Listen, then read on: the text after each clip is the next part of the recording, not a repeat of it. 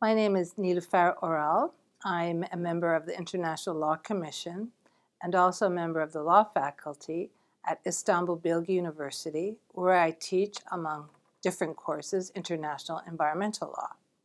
So today I have the great pleasure of lecturing as part of the uh, Audiovisual Library lecture series here at the United Nations on the topic of climate change and the ocean. I've selected this topic for two principal reasons. One, it is an issue of global concern, but also it's an issue that I think provides a very interesting example of how two different regimes can intersect, or in this case, perhaps not intersect, but where there is a need for more cooperation among two different regimes. Those regimes are the United Nations Convention Framework Convention on Climate Change, which I will refer to as UNFCCC, and the United Nations Convention on the Law of the Sea, which often is referred to as UNCLOS. Now, both of these are global framework conventions, and they can be supplemented either by decisions of the parties, such as the case with UNFCCC, uh, decisions of the Conference of the Parties, or through additional implementing agreements or protocols, such as we've seen in both the UNFCCC and UNCLOS. Now, before I go into more detail about these two different regimes, there is one point, common point that they have, and that is they were both inspired by the same small island state of Malta. So in 1967, um, the legendary four hour speech of Ambassador Arvid Pardo before the United Nations General Assembly uh, on the seabed launched this establishment of the Seabed Committee, which was eventually led to the United Nations Conference of the Law of the Sea, the third conference, and the adoption of UNCLOS. In 1988, Malta again spoke before the United Nations General Assembly, but this time to proclaim uh, climate change as a common concern of humankind. This speech eventually also led the way to the eventual adoption of the UNFCCC in 1992. So, we're going to examine one regime which is principally atmospheric and the other one which is oceanic.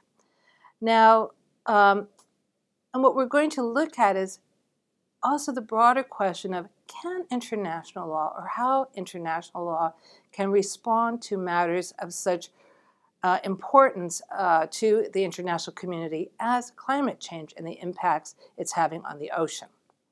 Now, the impact of climate change on the ocean are multiple, but I'm going to be focusing in my lecture today on three specific impacts ocean acidification, ocean warming, and ocean deoxygenation.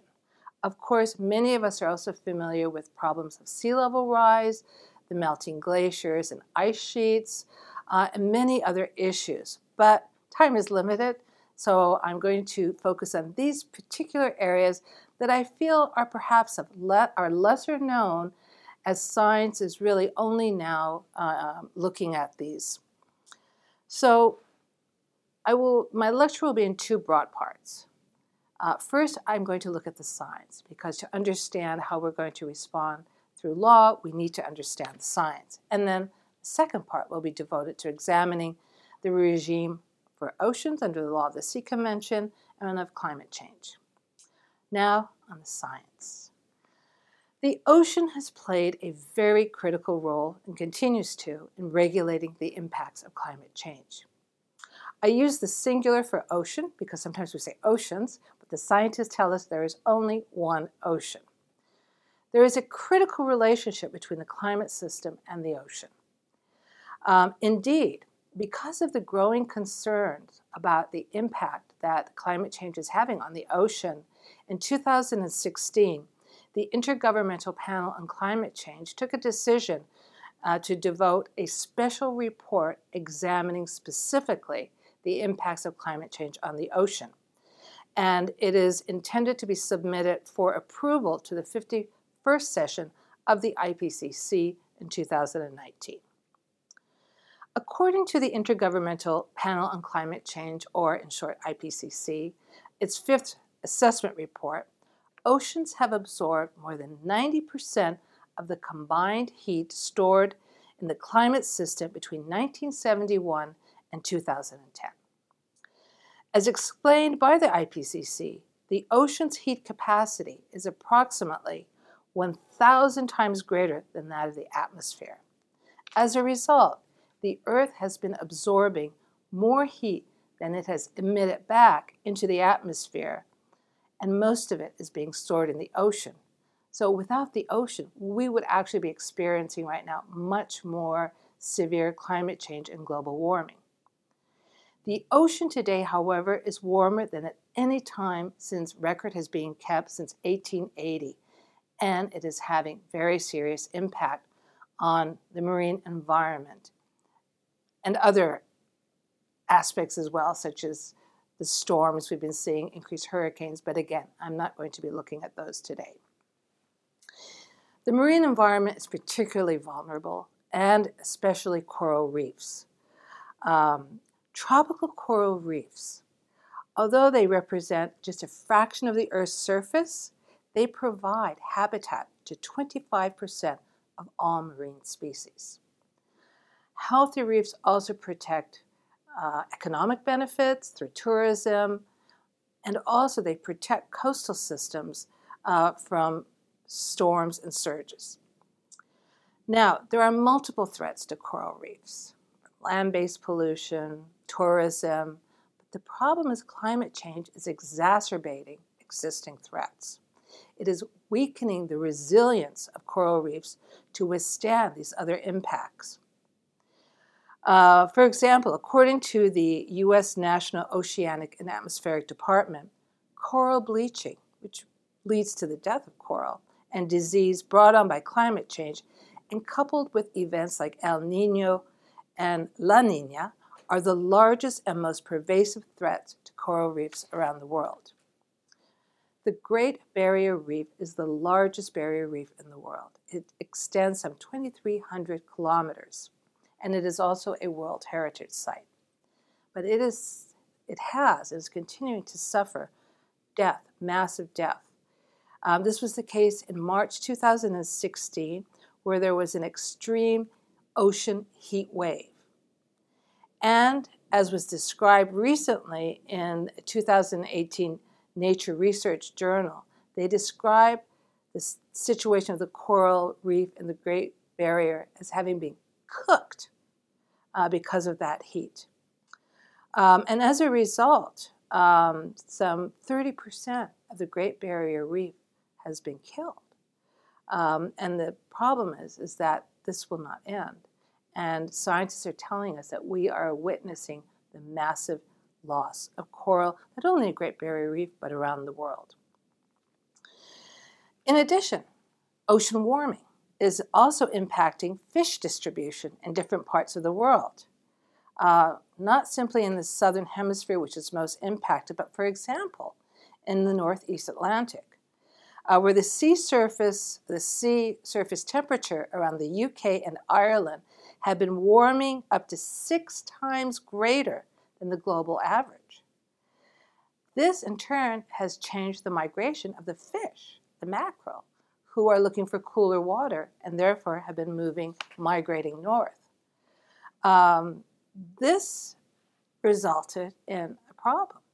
As the fish migrated north, suddenly um, countries such as um, Iceland and Faroe, who normally did not get the Northeast uh, Atlantic mackerel, were having an abundance of it, which created problems in the quota system for fisheries in the RFMOs.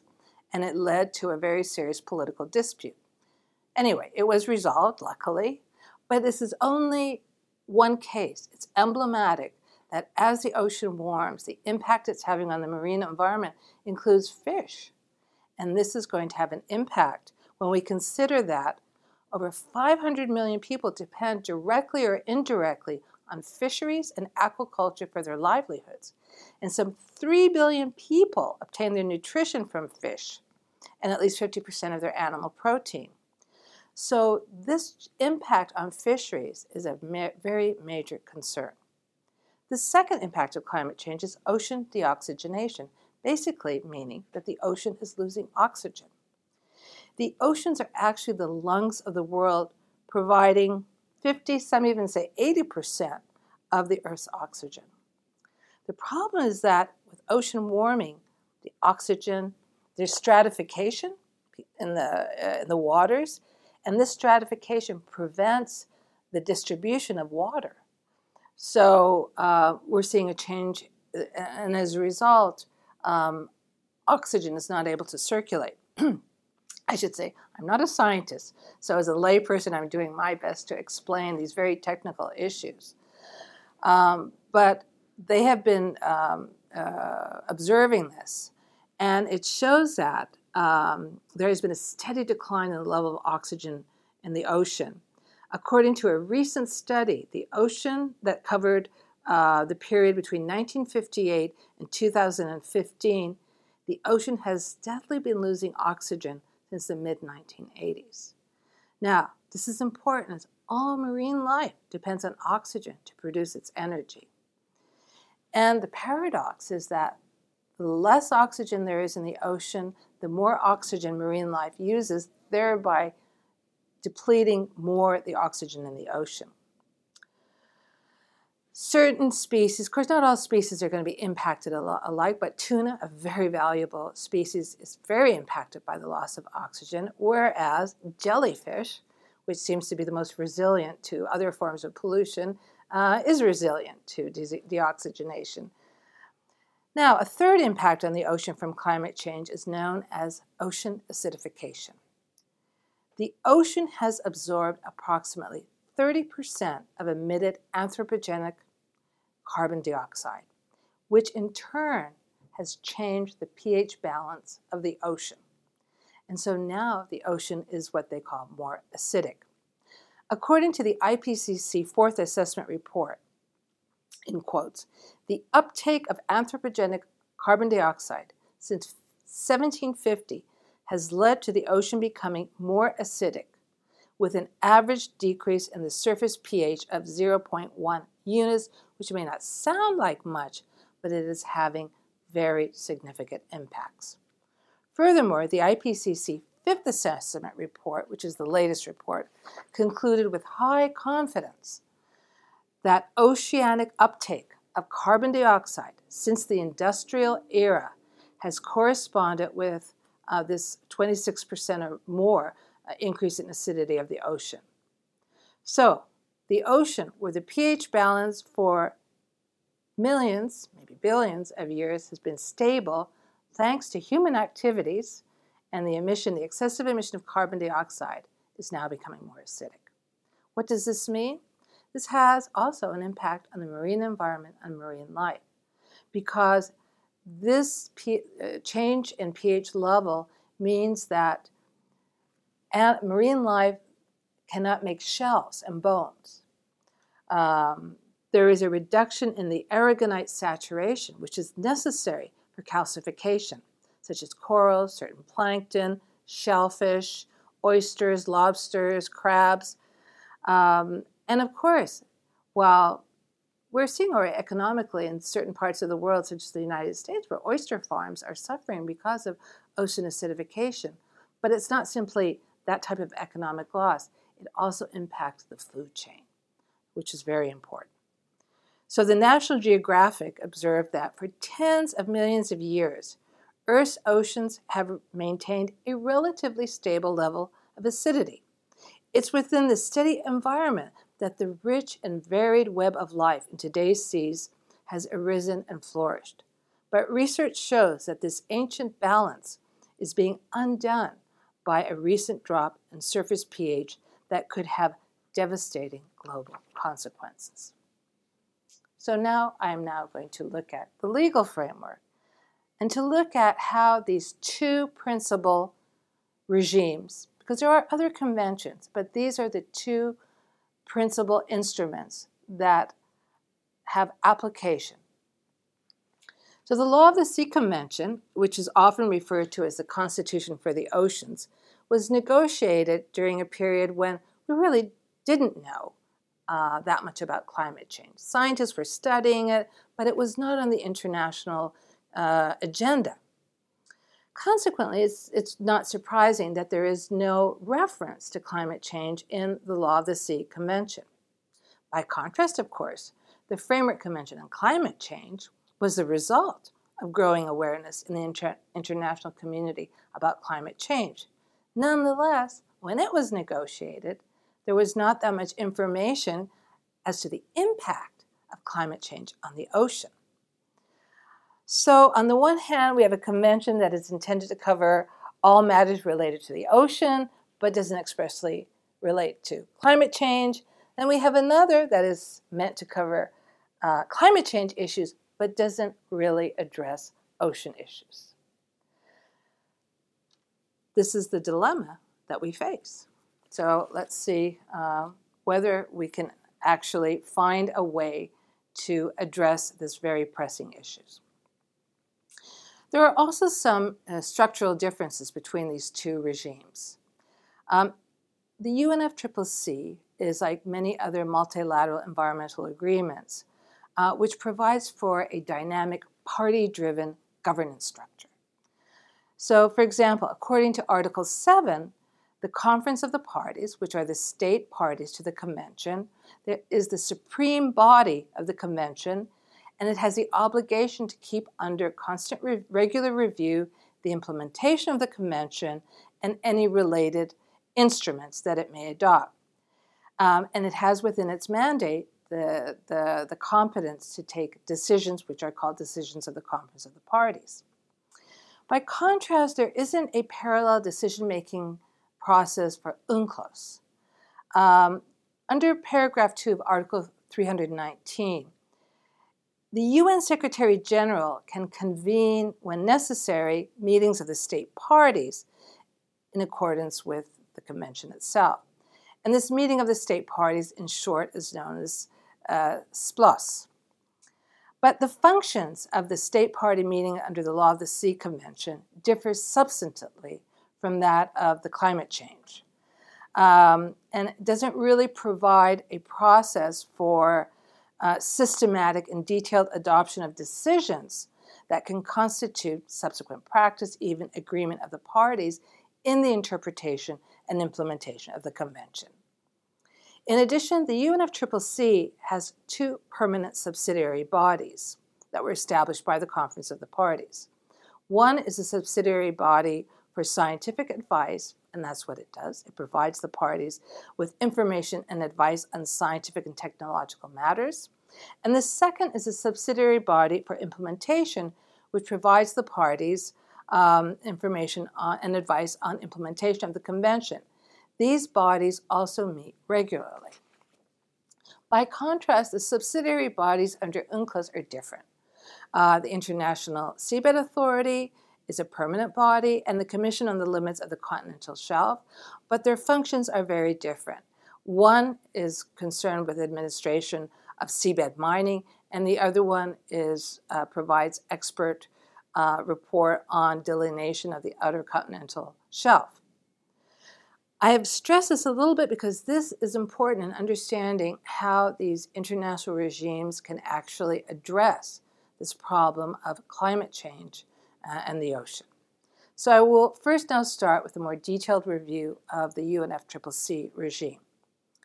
So it is a framework convention that provides, in very broad strokes, the obligation of the parties, the principles, and its operative structure. Now, the ultimate objective of the UNFCCC, which I have to admit is not easy to understand, but I'm going to read it because it's important, is provided in Article 2. It is the stabilization of greenhouse gas concentrations in the atmosphere at a level that would prevent dangerous anthropogenic interference with the climate system. Such levels should be achieved within a time frame sufficient to allow ecosystems to adapt naturally to climate change, to ensure that food production is not threatened, and to enable economic development to proceed in a sustainable manner. it is somewhat of an obtuse definition. More importantly, though, for understanding the differences, what we see from Article 2, it has a very strong atmospheric orientation. It links the successful achievement of the UNFCCC to stabilization of atmospheric greenhouse gases. So while the climate system does include oceans, the design of the UNFCCC is really very atmospheric and has a terrestrial orientation.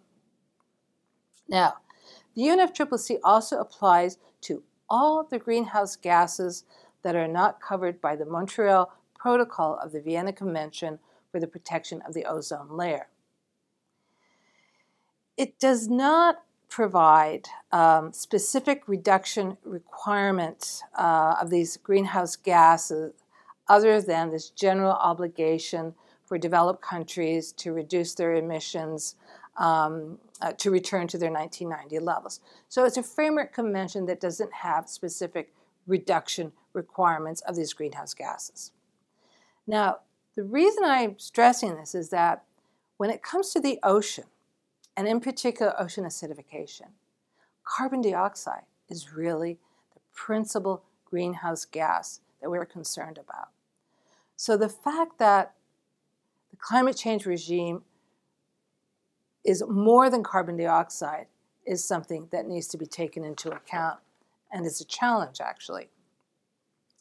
Now, the way it works also is that um, carbon dioxide, of course, is, is a principal greenhouse gas for climate change in general. But the climate change regime is structured so that it gives a carbon dioxide equivalent to the other greenhouse gases. For example, methane. Methane has a 25 carbon uh, dioxide equivalent. What this means is that methane is a much more powerful greenhouse gas. So if you're able to reduce more methane, you can continue as a state to emit more carbon dioxide.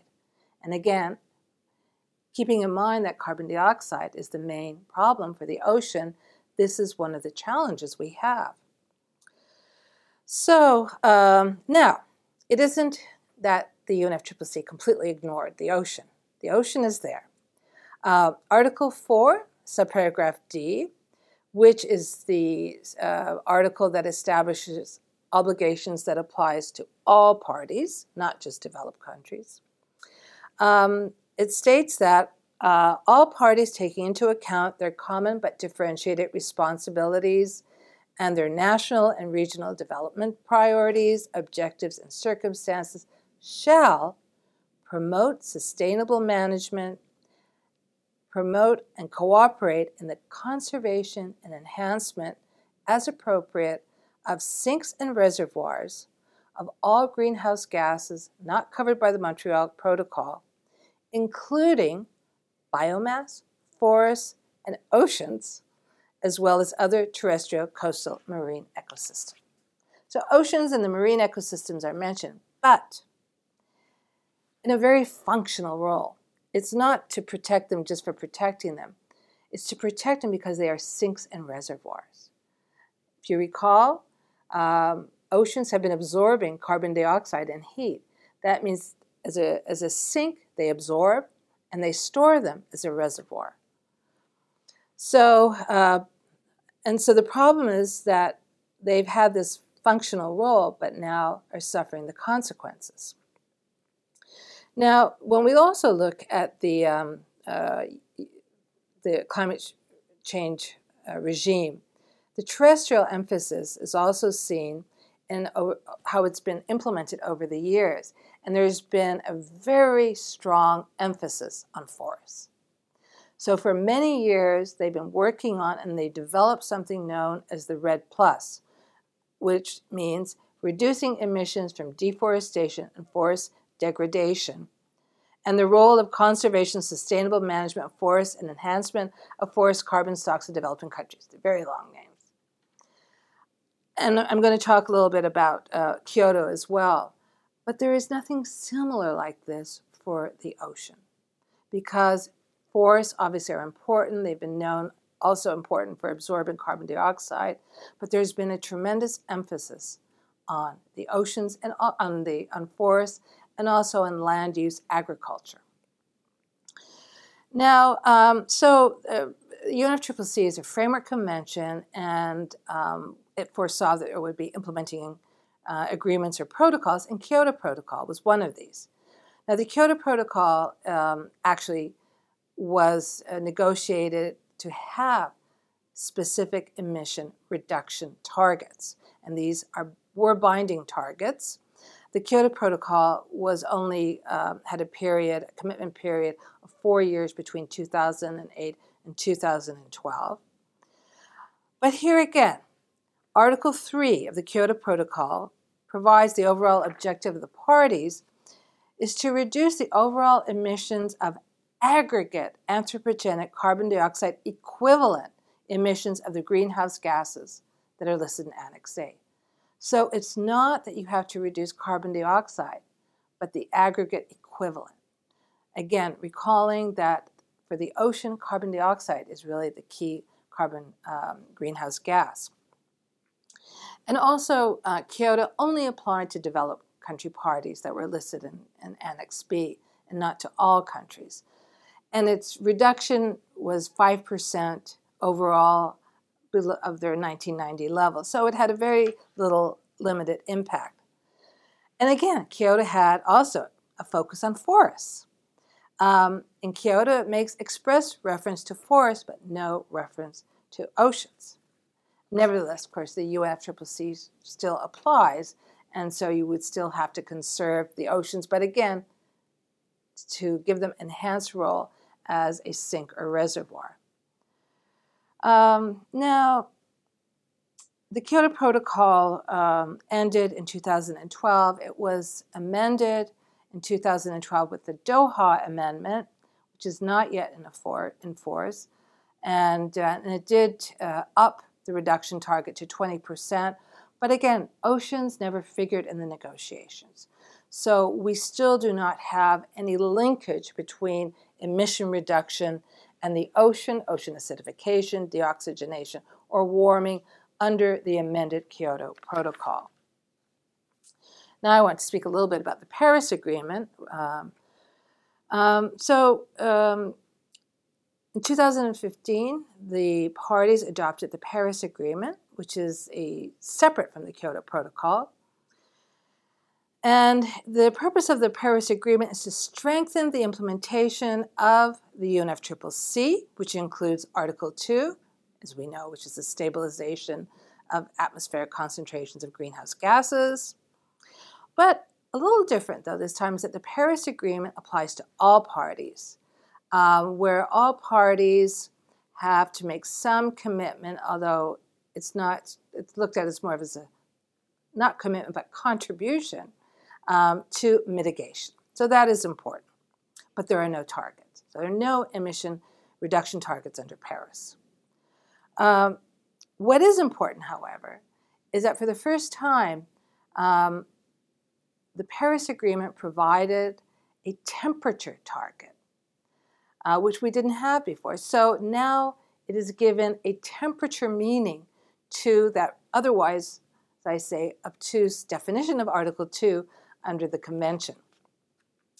And what is that? Well, under the Paris Agreement, Article 2 1a, uh, the aim is to strengthen the global response to the threat of climate change including by holding the increase in the global average temperature to well below 2 degrees centigrade above pre industrial levels and pursuing efforts to limit the temperature increase to 1.5 degrees centigrade above pre industrial levels. However, what we don't know and what is not clear is what impact this temperature target has for addressing the impacts of climate change on the ocean. Again, in this case, ocean acidification, warming, and deoxygenation. The report of the structured expert dialogue that was prepared for the Conference of the Parties to the UNFCCC noted that with the temperature increase of 2 degrees centigrade, the risk of ocean warming and acidification would become high. However, under the existing regime, there is no direct linkage, there is no system of linkage between temperature targets and the multiple impacts on the ocean, in particular ocean acidification. This is a critical issue, really, and, and we do need additional scientific study, and hopefully, the report that the IPCC is preparing on the ocean and the cryosphere uh, will provide important uh, information on this. But the existing data says that even if atmospheric carbon dioxide levels in the atmosphere do not rise above 450 parts per million, ocean acidification will have profound impacts on many marine systems unless carbon dioxide emissions are reduced by 50%. As carbon dioxide emissions are the only cause of ocean acidification, unless this temperature range, range is linked directly to concentrations of carbon dioxide in the atmosphere, it is questionable uh, that the achievement of the temperature will necessarily result in the decrease of ocean acidification, at least.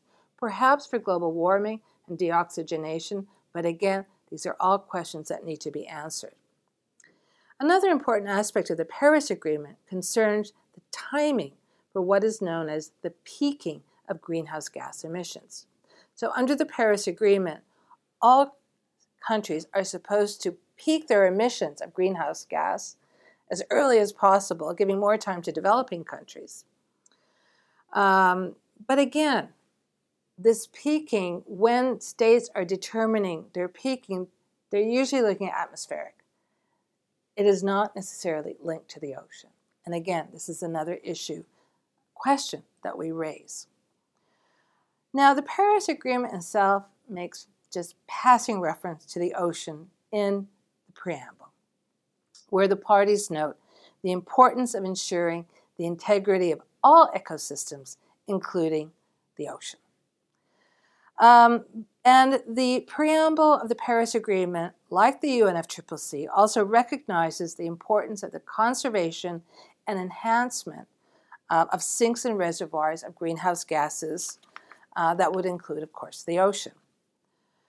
And, and in Article 5, uh, subparagraph 1 of Paris, it reflects what was in the uh, Framework Convention requiring that states take action to conserve and enhance, as appropriate, sinks and reservoirs. But again, this limits their roles to a functional one.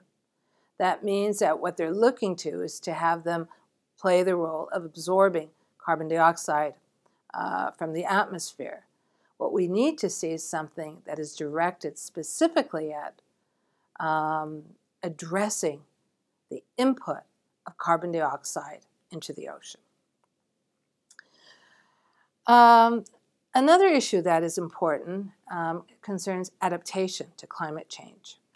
And the Paris Agreement gives adaptation equal status with mitigation, which is very important for many developing parties. So, uh, Article 2b of the Paris Agreement makes express reference to resilience building as part of enhancing the implementation of the Framework Convention to increase the ability to adapt to the adverse impacts of climate change and foster climate resilience and low greenhouse emissions development in a manner that does not threaten food production. This would also include ocean although, as I said so far, the emphasis has been terrestrial and not on the ocean. Um, now, also, it provides that the parties um, are supposed to enhance their adaptive capacity, strengthen resilience, and reduce vulnerability to climate change. Again, this should apply to the ocean as well. Article 7, subparagraph 9 also provides for adaptation planning, where each party commits to include an assessment of climate change impacts and vulnerabilities that will contribute to preparing nationally determined, uh, prioritized actions that takes into account vulnerable people, places, and ecosystems. Again, oceans and marine environment would be part of this. Now, while the UNFCCC itself does not provide a definition of what adaptation to climate change means, uh, the IPCC does. And it states that adaptation refers to adjustments in ecological, social, or economic systems in response to actual or expected climatic stimuli and their effects or impacts. Given the increased emphasis on adaptation to the adverse impacts of climate change in the Paris Agreement, this raises the question of how will parties adapt to ocean acidification, deoxygenation, and warming, which are what we call slow onslaught events. Now, one of the innovative approaches adopted by the Paris Agreement is a requirement under Article 4, subparagraph 2, for all parties to submit successive and progressive nationally determined contributions in order to achieve the temperature goals articulated in Article 2 through domestic mitigation measures. However, if, as asserted by the International Association of Scientists, if at least we need to reduce carbon dioxide by 50% by 2050, how will we do this to reverse the impacts of ocean acidification? These will have to be incorporated into these nationally determined contributions. And by the way, these contributions will also be subject matter of what's called a global stock taking every five years. And once again, will ocean be part of this? Now, I should add that many states have included ocean and marine environment in their NDCs, as they're called, but they've included them, but without necessarily being able to say what they can do to mitigate the problems of ocean acidification, deoxygenation, and warming. All right, we've spoken quite a bit about the climate change regime, but now I want to address UNCLOS. So, the United Nations Convention for the Law of the Sea is the principal global instrument for regulating all activities of the oceans in times of peace. Part 12 of UNCLOS provided the first overarching global instrument for protection and preservation of the marine environment.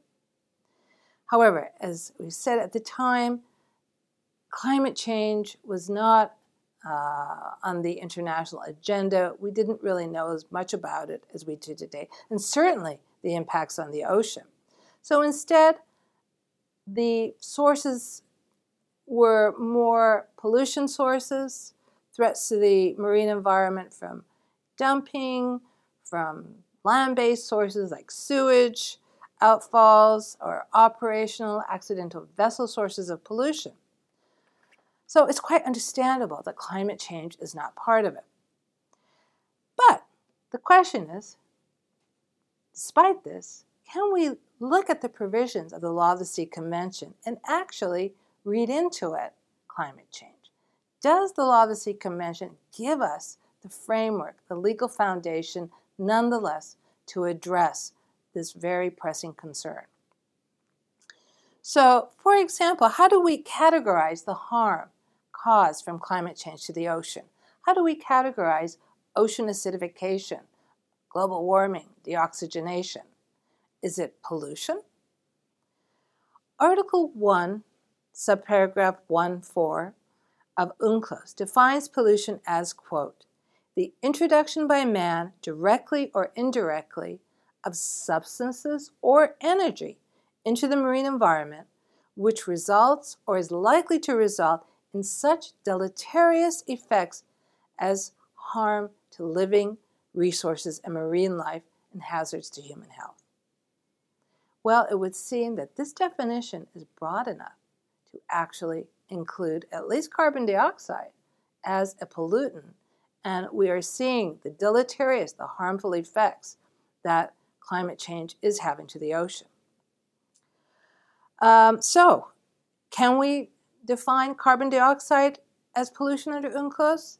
I would submit that the definition indeed would merit a positive response. There is ample scientific evidence of that harmful effect that, uh, uh, that is happening to the ocean. This change in pH level, for example, is causing harm to marine resources and marine life, particularly coral reef, crustaceans, and marine fishes.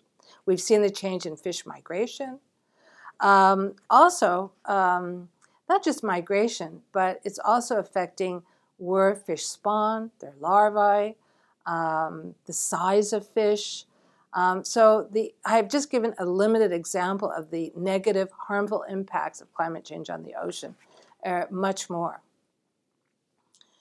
So one of the great strengths of Part 12 of the Law of the Sea Convention is the very clear and unqualified language of Article 192 that states have the obligation to protect and preserve the marine environment.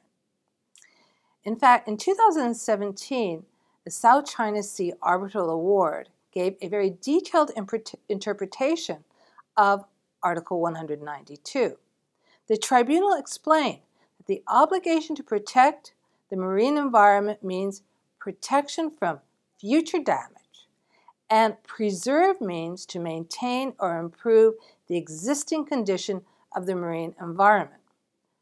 Furthermore, the tribunal stated that these two elements included the obligation to take active measures and to prevent the degradation of the existing marine environment.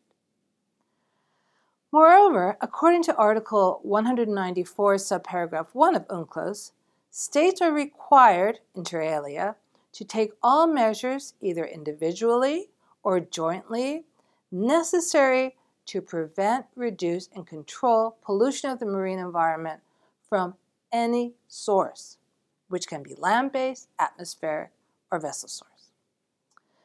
Um, these are also all the sources of the greenhouse gases, including carbon dioxide, that contribute to the harmful effects of climate change on the ocean and the marine environment. Furthermore, as explained by the International Tribunal for the Law of the Sea, the use of the language to ensure in Article 194 creates an obligation of due diligence for states. And this has been defined by the International Court of Justice in the Pulp Mills case and subsequently applied by ITLOS and other tribunals to mean an obligation for states to adopt the appropriate rules and measures, to exercise vigilance in their enforcement and also monitor the activities of private and public operators. It also includes uh, an obligation to deploy adequate means to exercise the best possible efforts to do the utmost to obtain the required result. It is an interesting question, then, as to what extent the due diligence obligation of states extends to prevention of the excessive emission of atmospheric concentrations of carbon dioxide from activities under the control either by public or private operators. This would presumably extend to land based activities.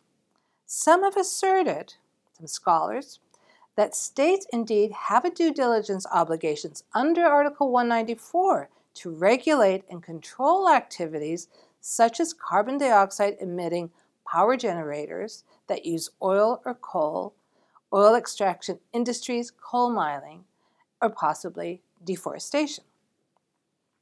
In addition, Article 90, 194, subparagraph 2, obligates states to take all the necessary measures to ensure that activities under their jurisdiction or control are so conducted as to not cause damage by pollution to other states and their environment.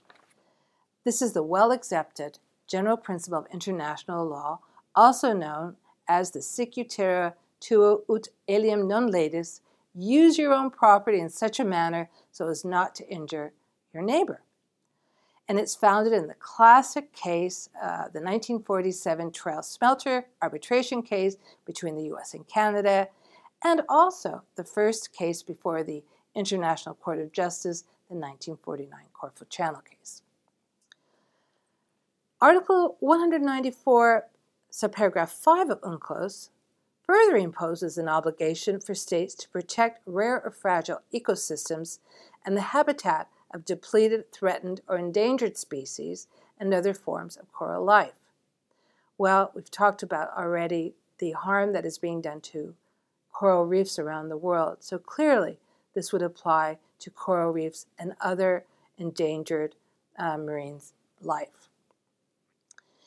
Now, UNCLOS also provides other obligations that are important. Um, for example, under Article 207, uh, it requires the states have to adopt laws and regulation to prevent, reduce, and control pollution of the marine environment from land based sources or from atmospheric sources under Article 2012. One of the important requirements, of course, of, of uh, and challenges of climate change is that it requires collective action. One state may be reducing emissions, uh, but if the other state is not, again, it's the overall impact that we need to have. Uh, meeting the temperature requirement or ultimate objective of the climate change regime under the UNFCCC cannot be done through independent unilateral actions. Under Article 197 of UNCLOS, there is a clear obligation for states to cooperate on a global basis or regionally, either directly or through the competent international organizations, to formulate and elaborate international rules, standards, and recommended practices and procedures for the protection and preservation of the marine environment, which presumably would also apply to climate change impacts on the ocean and the marine environment. Anyway, I've given a brief uh, overview uh, of the key provisions of UNCLOS, and I think it's fair to conclude that in light of the scientific evidence on the harm to the marine environment, in particular fragile uh, ecosystems and habitats. States have an obligation under UNCLOS, uh, at the minimum, to adopt the necessary laws, rules, and measures to prevent, to control, to reduce the emissions of carbon dioxide from all sources that are contributing to the deleterious effects of climate change on the ocean and the marine environment, as well as to cooperate at either the global or regional levels and either directly or through the competent international organizations. However, on the latter issue of cooperation, unlike the climate change regime, UNCLOS doesn't have a mechanism to adopt decisions of the state parties for collective action, such as the REDD Plus for forests under the UNFCCC system. The practice to date has been to negotiate and adopt new instruments such as the uh, 1995 Fish Stocks agreement and the current negotiation of an international legally binding instrument for the conservation and sustainable use of biological diversity in areas beyond national jurisdiction. So, an interesting question is whether the duty to cooperate under Article 197 of UNCLOS would mean cooperation under the UNFCCC system for ocean and the marine environment. So I've now come to my concluding comments. I should say that this lecture has really just provided an overview of what is a very complex question of two complex legal regimes. Um, nevertheless, I hope in this interview, in this overview, uh, certain points can be gleaned. First, there is a gap in the international legal free- framework um, in that it doesn't directly address the harmful impacts on the ocean and marine environment from climate change. Second, in relation to the UNFCCC system regime, which includes Paris Agreement and Kyoto if the amendment um, becomes effective, it is clear that the existing framework does not adequately address the ocean and the marine environment and its ecosystems which are cast in limited roles as providing a functional purpose as a sink or reservoir for absorbing greenhouse gases. Third, the UNFCCC system has a clear atmospheric and terrestrial focus. However, this does not preclude parties from adopting decisions of the Conference of the Parties or the meetings of the parties and creating a mechanism or mechanisms through its subsidiary bodies to address the impact of climate change on the ocean and marine environment. Now, the law of the sea convention, by contrast, applies directly to the ocean and marine environment. While it does not expressly make reference to climate change, its definition of pollution is broad enough to encompass carbon dioxide and, if necessary, other greenhouse gases if they are shown to have harmful impacts on the marine environment. Fifth, several of the provisions of the Law of the Sea Convention can be interpreted as imposing obligations on state parties to address climate change impacts on the ocean through the adoption of laws, regulations, and other measures, including due diligence obligations, that would extend to land based activities where much of the source of climate change uh, comes from. Six, an interesting question, of course, is whether the duty to cooperate under Article 197 of UNCLOS creates an obligation for state parties to cooperate under the climate change regime. Uh, both, uh, I have to say, the climate change regime has virtual universal participation, so the likelihood is that parties to UNCLOS are also parties to the climate change regime. So, climate change in the ocean presents a very good example of where there is a need for regime interaction. One existing mechanism to provide a foundation for possible regime interaction or cooperation um, is the UN Oceans. The UN Oceans was established as an interagency mechanism with the objective to enhance the coordination, coherence, and effectiveness of competent organizations of the United Nations system and the International Seabed Authority in conformity with the United Nations Convention on the Law of the Sea. Among its mandate is to strengthen and promote coordination and coherence of United Nations system activities related to ocean and coastal areas. Why not then coordination with the UNFCCC? At this point, it's cooperation coordination amongst the secretariats, but this would be an important beginning, and my understanding is such cooperation is actually starting. So, this, I think, is a positive note of which I can end my lecture. And thank you all very much for your patience in listening to this. And I hope that uh, you found this to be an interesting subject matter and perhaps one that you will pursue as well. Thank you so much.